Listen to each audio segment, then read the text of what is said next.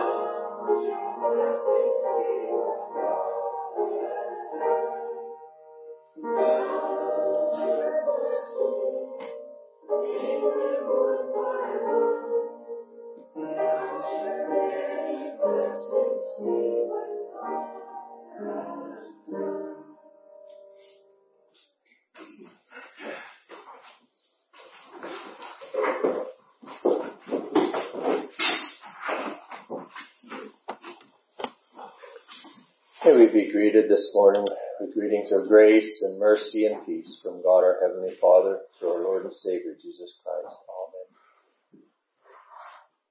Amen. I guess singing that last song reminds, reminded me of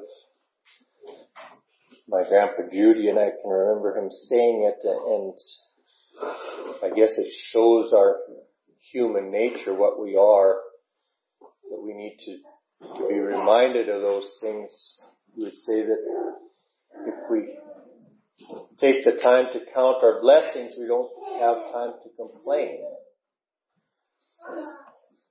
And it's true, we are extremely blessed. And, and yet we find, or I find anyway, that it takes almost a conscious effort or a conscious thought and effort to swing my thinking to even think about how blessed we are at times or, or how good something is. And, and yet it can be that things are good and some little thing comes and boom, and just seems to bump so that all the bad things in or one bad thing and a whole bunch of good is what seems to show up. and maybe it's just by nature, I don't know. It seems to be our human nature. And I believe that it is part of how we even understand when we look in the Bible and there's a distinction between work as a Christian. And we understand that we do not have the ability to work our way to heaven. And we read, even in Hebrews, it tells us that as Christians we are to rest. And we look at what Christ said when he was on the cross. He said, it is finished. The work that was needed for our salvation is done. We can't add to it. We can't do anything to make it more done. When something is done, it is done. And Christ did it all.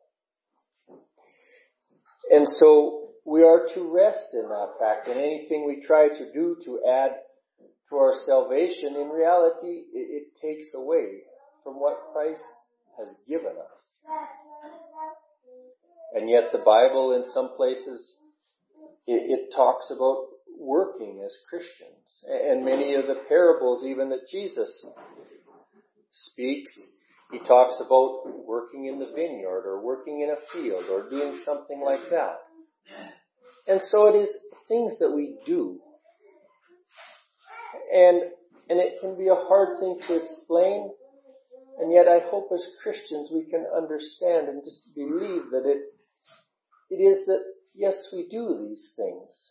And maybe if we look in that, I believe it's the sixth chapter of John there, where they ask that question, what must we do to work the works of God? And, and he tells them, this is the work of God, that ye believe on him whom he hath sent. And so that, if I say, it explains or, or I guess if you say encapsulated, encapsulates the work that we do.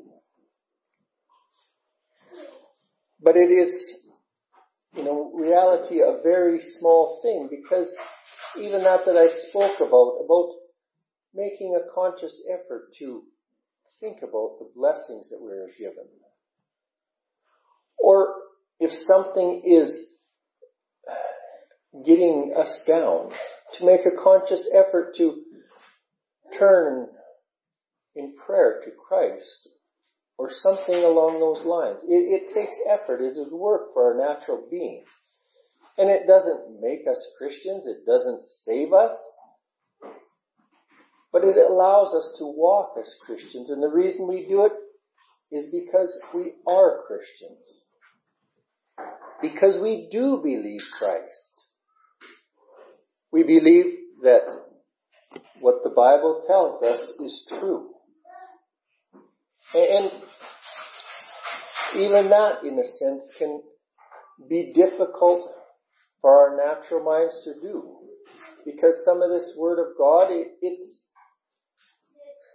difficult for our natural reasoning because it is contrary to our natural reasoning. I mean, if we think about it in the natural sense, so much of what is in there, it's so contrary to our natural reasoning, and it doesn't make sense to it. How that someone could have died 2,000 years ago, and that is a benefit to me today, more benefit than anything else that has happened in the world. And for me to take hold or take advantage or to use that to my greatest benefit, I just have to believe it. But then even believing that causes our natural flesh problems because we can say, yeah, well, I believe God, I believe the Word of God, or this, this Bible, if I say it is the Word of God. Well then, if we do that, then we have to start applying it. And as soon as we start applying it to our human nature, all of a sudden we find that there's conflict there.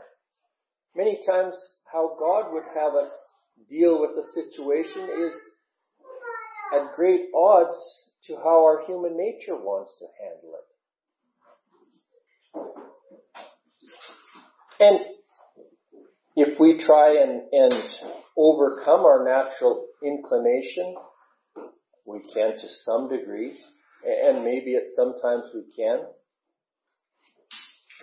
But we have to turn and seek the strength of that Spirit of God even to overcome our nature. And then it takes, I don't know what you say, effort in some ways. We can say that, well yes, this Word of God is true. Okay? But then if we believe that it is true, but then is it sufficient for everything that we deal with in life? And as Christians, I would hope it is. It needs to be. It's sometimes hard for my natural reasoning to believe that the answer to all questions I have are, are found in this Word of God. And that the Spirit can reveal them if that is the desire of my heart. I find and I don't know why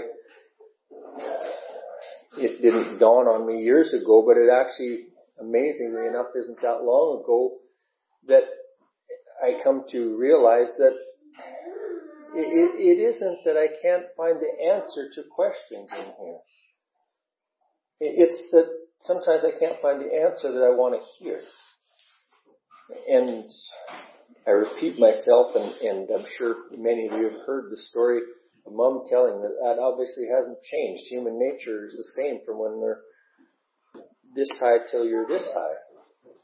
You can ask questions, but you already have a preconceived idea of what you want the answer to be. And that's just how it should be in my mind. But God, He will give us the answer that is the best for our undying portion. Yes, God cares about the natural things. And even we can read in, in, in, I can't think of which, maybe it's more than one gospel where it tells about how he sends the rain on the just and the unjust, and the sun comes up for the just and the unjust. And it, it is an amazing thing in a way how in this natural world that we live in, God is so gracious that in many cases He cares like the rain. We saw that. And any of us who farm and even those who don't, we could recognize that it wasn't that many weeks ago and we were putting it in my terms scary dry. We were getting to the point where if we didn't get some moisture, things were going to be very devastating. God knew that. And maybe I'm, if I say one of the, I don't know how to word this. For me, it was a very clear and blunt answer, if I say it. I got done seeding late Saturday evening, and during the night we got a sprinkle, and it started a beautiful, excuse me, a beautiful rain Sunday morning, and this is what we have. And I, I was thankful, and I am thankful. And we understand that God does care. But it didn't just come and rain on my field, it came and rained on the whole country, on people who maybe have no time for God. And it shows us a, an example of how we are to be. Yes, we are to be good to our fellow believers, but we are to be good to those around us too. And, and you can't, I don't think, put any, well, it's more important that you be good to believers because they're your brothers and sisters in faith. But then we can say, well, it would be more important that you would be good to unbelievers that they could see the love of God and be drawn. I don't think there is a more important. The most important is that we would be obedient to the prompting of God to be good and loving to whoever it is that we are in contact with. And that we would be willing to share. Yes, natural help, but even more importantly, that gospel message of what Christ has done for all our souls. For text this morning, I'll turn to a, a very familiar portion, I'm sure, to all of us. It's in the Gospel of Luke, the 18th chapter. And I will start reading at the ninth verse, and I'll read through the end of the fourth, sorry, end of the seventeenth verse. Reading in Jesus' name. And he spake this parable unto certain which trusted in themselves that they were righteous and despised others. Two men went up into the temple to pray, the one a Pharisee and the other a publican. The Pharisee stood and prayed thus with himself, God, I thank thee that I am not as other men are, extortioners, unjust, adulterers, and even as this publican. I fast twice in the week, I give tithes of all that I possess. And the publican standing afar off would not lift up so much as his eyes unto heaven, but smote upon his breast, saying, God be merciful to me a sinner. I tell you, this man went down to his house justified rather than the other. For everyone that exalteth himself shall be abased, and he that humbleth himself shall be exalted. And they brought unto him also infants, that he should touch them. But when his disciples saw it, they rebuked them. But Jesus called them unto him and said, Suffer little children to come unto me, and forbid them not, for of such is the kingdom of God. Verily I say unto you, whosoever shall not receive the kingdom of God as a little child shall in no wise enter therein. Amen. This isn't an overly long text, and yet I believe that there's so much in this portion of scripture, and in some ways it seems to be there's two parts to the text that I wrote, read, and I guess we will look at it as the Spirit opens.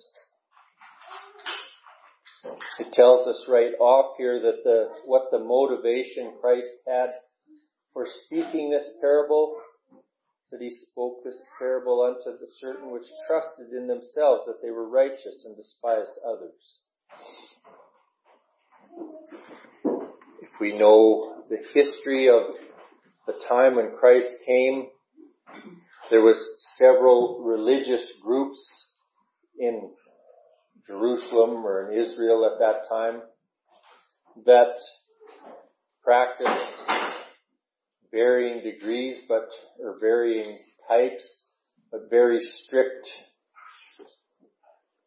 religion, supposedly according to God and the law, but in all those cases, it would appear or it sounds or it was the fact that man had added a whole bunch of things just to make God's rules a little bit better. And they felt that in doing that, it made them a little holier than the next person who didn't do that. And I can't say this with absolute certainty, but if I remember correctly, or I think this is correct, those type of people, if we look at the words of Christ's ministry when he was here in this world, those type of people were the ones that Christ got after. That he talked, if I say harshly to at all. We look at the world around us and there's people who they don't live very godly lives at all. And we can read in the Bible about some of these people, that's the way they were. Their lifestyle was very contrary to what the Word would talk about.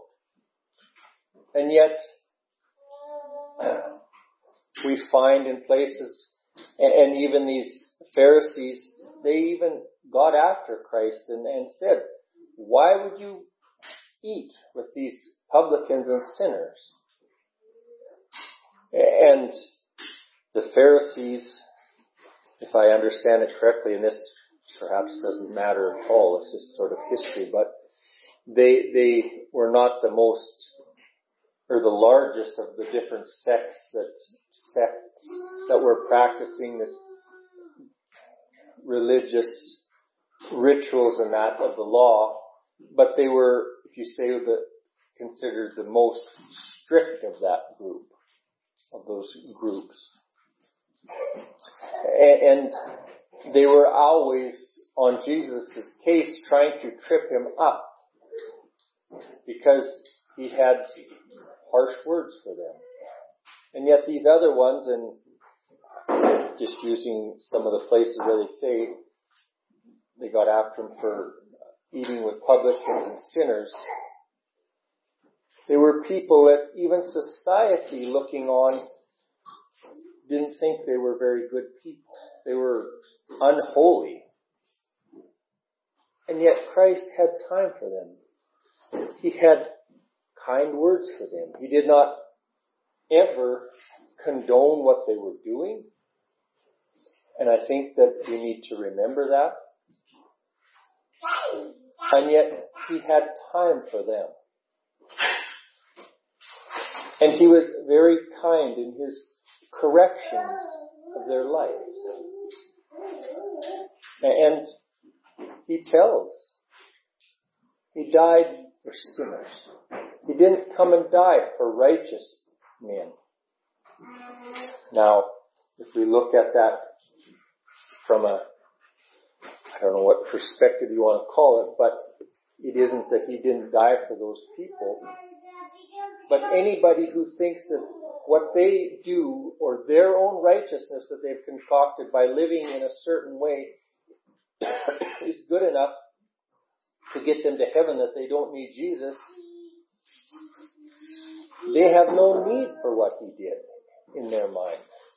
We as Christians understand that yes, they have as much need as anybody else and, and all those things that they do that are to make them so good, the Bible tells us that in God's eyes they're filthy rags. And it wasn't that they didn't do good things. And I think it would be honest to look at ourselves, look around us, and, and consider, is what we are doing to look good for people, or is it to look good for man? I mean, for God. I read, after I spoke, we read in the text last week that told us that when we are doing our jobs, it doesn't, we are to not to worry about who is watching or who isn't watching. We're to do the best job possible because God sees. And that in reality is who we're wanting to, to notice and to bless us. And I think we can apply that same thinking to all our lives or all aspects of our life. That we would do the best, but not so that we would look good in the eyes of people, but that we would be good simply because we are obedient to how God directs us to walk.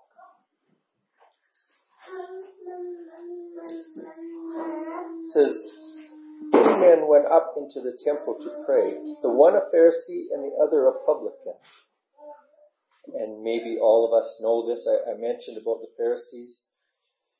But the publicans, they were, they were people who, if I understand, were usually probably Jewish people also, and yet they worked under the Roman government and Roman tax system, and they would collect the taxes from the common Jewish person, and then they would pay it to the to the government, or like they were the intermediaries, so to speak. And they were obviously disliked by people just for that fact because they did not like the Romans. They did not like the rule that they had to live under. And so these people were a living close, if I say, example of someone that you could focus your frustration on the government on. And then the other, perhaps, I don't know whether it's more bigger or littler, but it seemed to be a well-known thing. These men had the power to collect taxes, but basically they could be dishonest with the people and tell them that you needed to pay ten dollars when you only had to pay whatever it was, five or four or eight or whatever and then they would just skim off the top, and they became wealthy by being dishonest. And so they were despised by basically everybody. And so from the natural point of view, these are the two people that Jesus is using as examples in his parable. One that in your, the natural eyes of the people looks like a very upright religious man, and the other one is a slimy crook, if you put it that way. And yet we see that both of them were praying to God. And they were in the temple praying. And the reason that I mention that, that they were in the temple, we could turn back to, I don't know if I can turn to it, it's in, probably in Samuel, maybe in Chronicles too. Anyway, I won't try to find it. But when, when Sam, oh goodness, when Solomon built and dedicated the temple and they sacrificed and he prayed and asked God that he would come and dwell there and that his name would be there. And God came and he appeared to Solomon and he said, yes, I will be there. And his glory filled the temple and he makes the promise that it doesn't matter where anybody is or what problem they have. This is Shane's words of what was said. That if they will turn and pray to the temple, he will hear. And he will hear their prayer. And it doesn't matter if they're Jew or whoever they are. If they pray to that temple, he will hear it. And so we see that both of these men are praying in the temple. And I think that that that it shows that there's both of them believe that there is God. And it is good that we do that. It's good that we would turn our hearts to Him and pray to Him. It says the Pharisee stood and prayed thus with himself. And even there we see a, an interesting thing. And I believe that it, it like it, it isn't a mistake how it's worded here. It says that he prayed with himself. Yes, he was at the temple there. And I believe that when we pray to God, we are to pray humbly. And, and I don't think we can understand the fullness of the difference between us and God. But as Christians, we can have a bit of an idea, and, and it should humble us.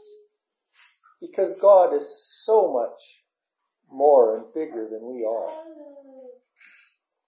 And, and even the fact that we can pray to Him is a privilege that we have because of what Christ has done and because He has promised uh, and He has lived up His promise that He would be the intermediary between us. Because on our own, we would be hopeless. And this man we see here that he really did not need, in his mind, Christ. He was basically talking, almost, if you say, talking to himself, and yet ex- trying to explain to God of how good of a person he was, and he was glorying in that.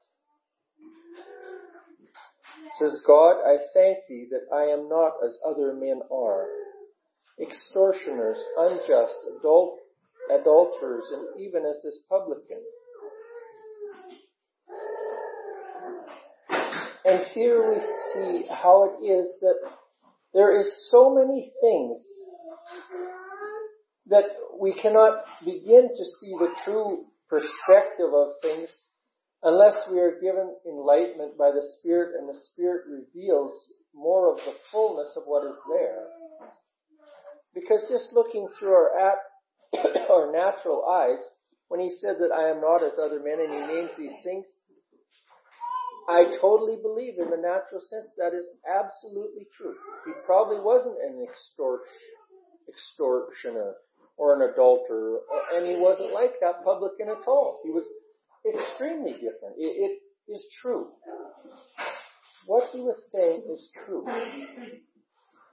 And I think we as people have to be careful because we can look at others and think, I'm glad I'm not like that person because we maybe aren't. If someone was to look at us with natural eyes. But the problem is with that is from God's perspective when He looks at the heart. We are just like everybody else. Human nature is human nature. And the Bible tells us God the same yesterday, today, and forever. And it is true. But I believe, even though it doesn't say it in the Bible in so many words, but I believe it tells us this exact thing in various ways. Human nature, the same since the beginning of time, now and until the end of time. God made Adam and Eve the same human flesh that we are. He, he made them, I say perfect, and they were put into a perfect world. And yet we see the results, and we can re- read how quickly, and I don't know the time frame, but it does not appear to be very long, before human nature showed what it was. The devil came and Eve sinned. She went along and, if I say believed, the lies that she was told. Went along with them. Fell into sin and Adam did the same thing. We're no different. We have no different nature than that. And when he says here that he thanks God that he's not like other men, the truth of the matter is before God, he's lying, lying, lying right there. He's lying to himself because he's not admitting even that these things can all be found in, his nature too, and it's only through the, if I say only through the strength of the Spirit that we don't deal with those things constantly. He's lying to God because he's not admitting that those things are part of what he deals with. And he's also looking down on this man because they're praying with him.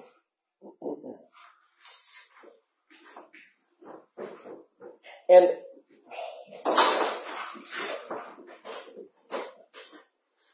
as people, it doesn't matter who we are. We are no better than anybody else. Except by the grace of God, if we are, the sin that we are is forgiven to us. And that should not make us look down on anybody, but humble us and turn our hearts to be thankful for God that He has been so gracious to me.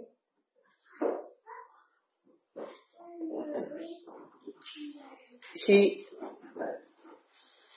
then gives a little bit of a, if I say a, tells what good things he does. I fast twice in the week.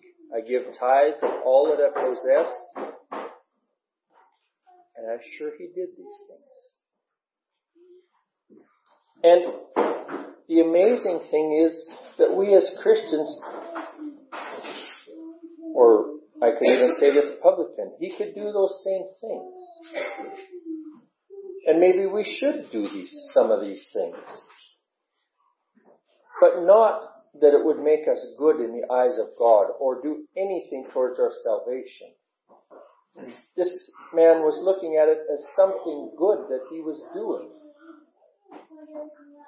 There's the place, I don't know why I can't this morning think of where, oh, it's, it's actually just the previous page in my Bible.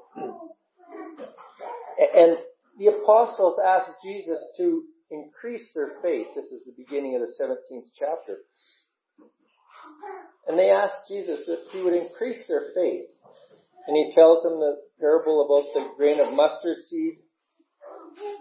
And then it says this part, which of you having a servant plowing or feeding cattle will say unto him, by and by when he's come in from the field, go and sit down to meat, and will not rather say unto him, Make ready wherewith I may sup, and gird thyself, and serve me till I have eaten and drunken, and afterwards thou shalt eat and drink. Doth he thank that servant because he did the things that were commanded him? I trow not. So likewise ye, when ye shall have done all these those things which are commanded you, say, We are unprofitable servants. We have done that which was our duty to do. these people, they were to fast. They were to give tithes. But it was not to add value to who they were. If we do these things, and and that in one way it seems like a, a difficult thing for me to understand at times how because our I guess way of thinking in some ways has, has changed some. But if your slave is out working in the field and he comes in, you don't tell him sit down and eat and then come feed me. You would have him feed you and then he can eat his meal afterwards. And it doesn't make him a better slave that he does it. It's just he's doing what he's supposed to do. And that's how we are. We do these things not to make us better or make us better Christians, but just because that's what we're to do.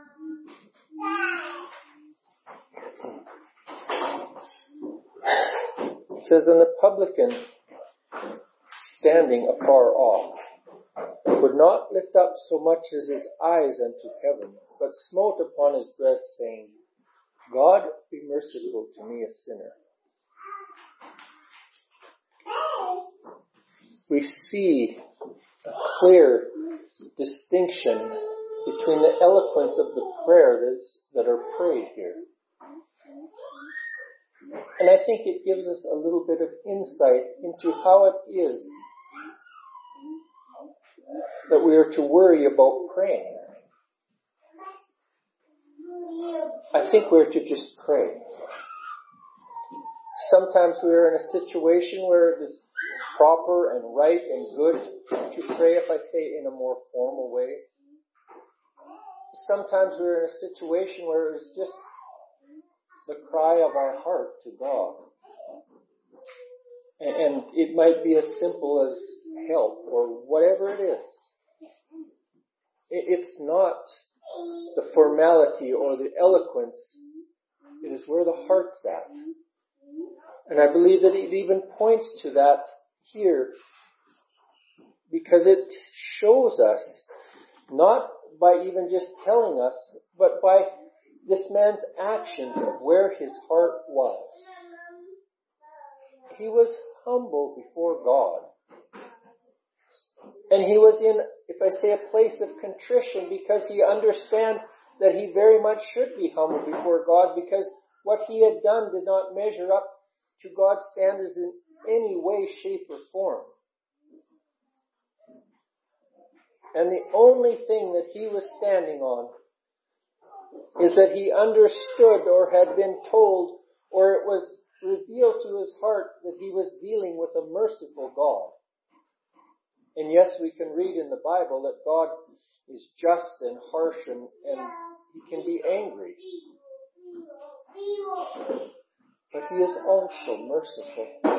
And he promises in just as many places or maybe even more that if we will turn to him humbly, he will hear.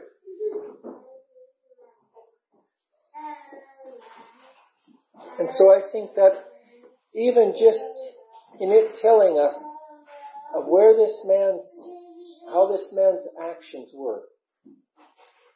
It shows what kind of a heart that he was coming before God with. And I think that that is important to remember. That we would not come to God with a proud heart, with anything that we would have to offer God as this publicly this Pharisee did. He was proud of what he had done. He was proud of how he looked to the world around him. He was proud that he was doing what God said and standing on God's word. And not that it's anything wrong with doing what God says or standing on God's word. We are to do that. But we're to do it with humility. Because our ability to do that and stand on the Word of God in truth and, and rightly comes by the guidance of the Spirit of God.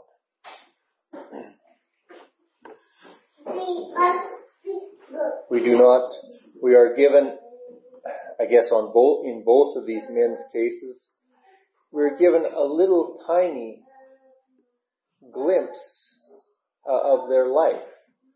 And we don't know what it was that happened prior to them being in the temple, how God had worked in, in this publican's heart to bring him to the, this place of humility, or what had worked in this publican's life, whether it was that he'd grown up the whole time in, in Israel there, and so this message was there of where to come and find God. But obviously all these things had happened. God had worked in his heart. He'd put that message of where to come and find God. And also he had worked in this man's heart so that he recognized that he had nothing to offer, that he was a sinner. It wasn't that he, he had, oh well God, I have done this one sin here. No, he could feel and see, I'm sure to the core of his being, that he was sin. And he had absolutely nothing to offer to God. And also there must have been that understanding in his heart that there was a heaven where he desired to be and a hell that he could see where he was, that that's where he was headed on the road that he was on. And he had nothing but some understanding that there was a merciful God that he could turn to. And I believe that that as Christians would be our desire that God would work in hearts. That people could understand they're sinners. And they're on the road simply saying they're going to hell unless they turn to God. But God is merciful and He can be found dwelling in the heart of His believers here. And we would encourage people to seek Him and be, we would share that message that all of us and that everybody can believe that the sinner that they are, that those sin is forgiven in the name and blood of Christ, not because of what I have done, not because I say it, but because Christ did it. We can believe that. And it, the Bible doesn't say, well, these sins qualify, but these ones you have to take care of some other way. No. It said without shedding of blood, there is no remission for sin. That's true. But the blood of Christ was shed on the cross and sin is paid for. And we can encourage people to believe that.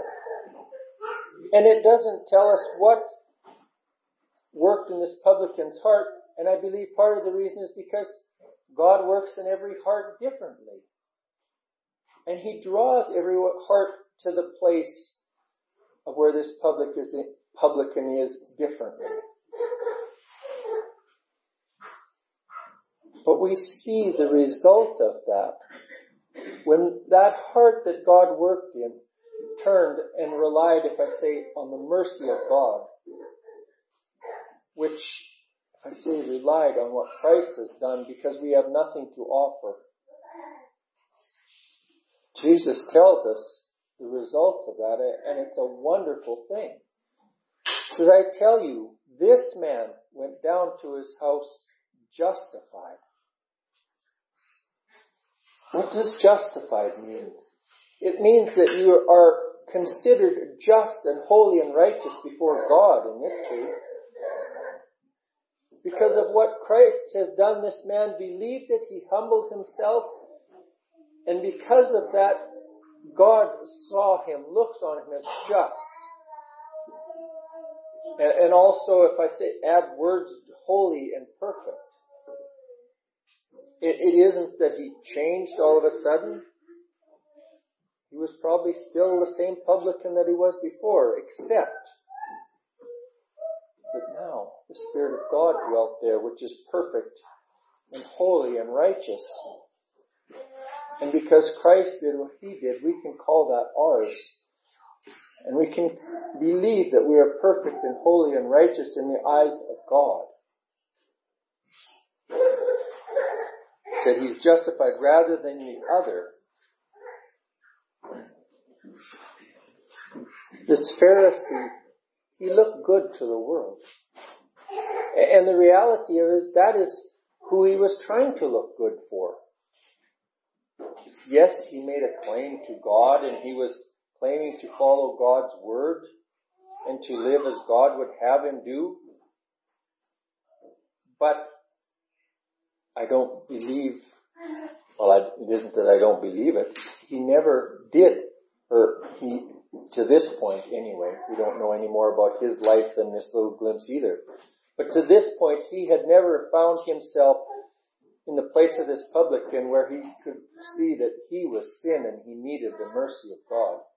No, he felt that he had done something that God should look favorably on him because of how good he was. And we would hope that he would have, would, before he died, come to the place of this Pharisee. Because all of us must. There isn't some people that are good enough that know they don't have to humble themselves before Almighty God. We all need to. It says, For everyone that exalteth himself shall be abased, and he that humbleth himself shall be exalted. It's just how it is. If we are humbled before God. He will exalt us because the perfection of Christ becomes ours. And we understand that He glorified Christ because He glorified God. And we become glorified because through Christ we are perfect and we are children of God. But if we are going to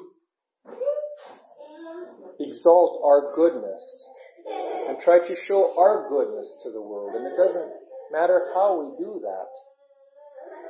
Says, he shall be abased. We will be put down. We can think we look pretty good to people. But I'm sure all of us have experienced where there's someone that's working very hard and maybe they are good people. But hypocrisy shows up pretty quick.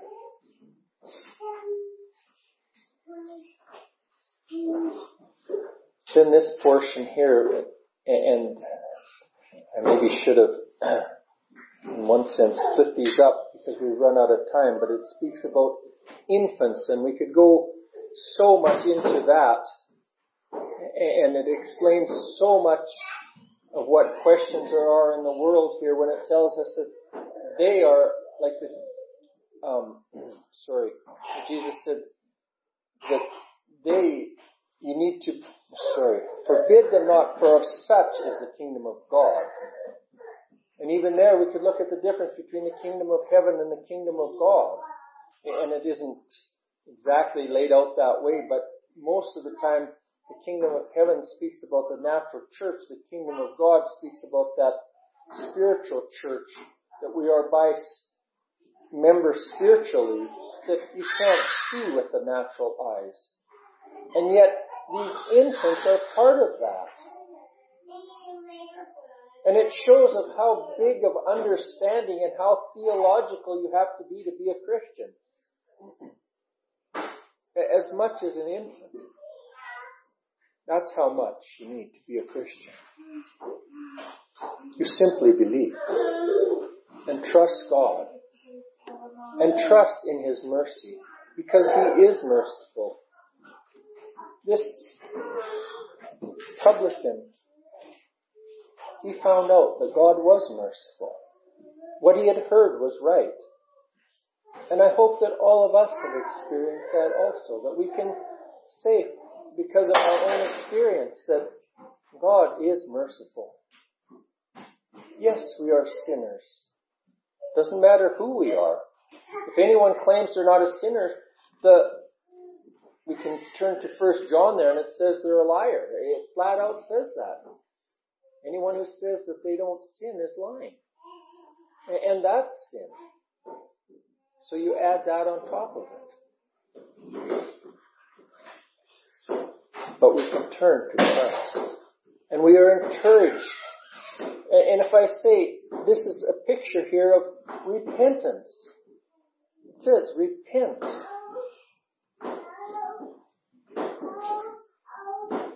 Because then the work of Christ can be accomplished. And that forgiveness that is needed and available can be applied to a heart through the sprinkling of the blood of Christ.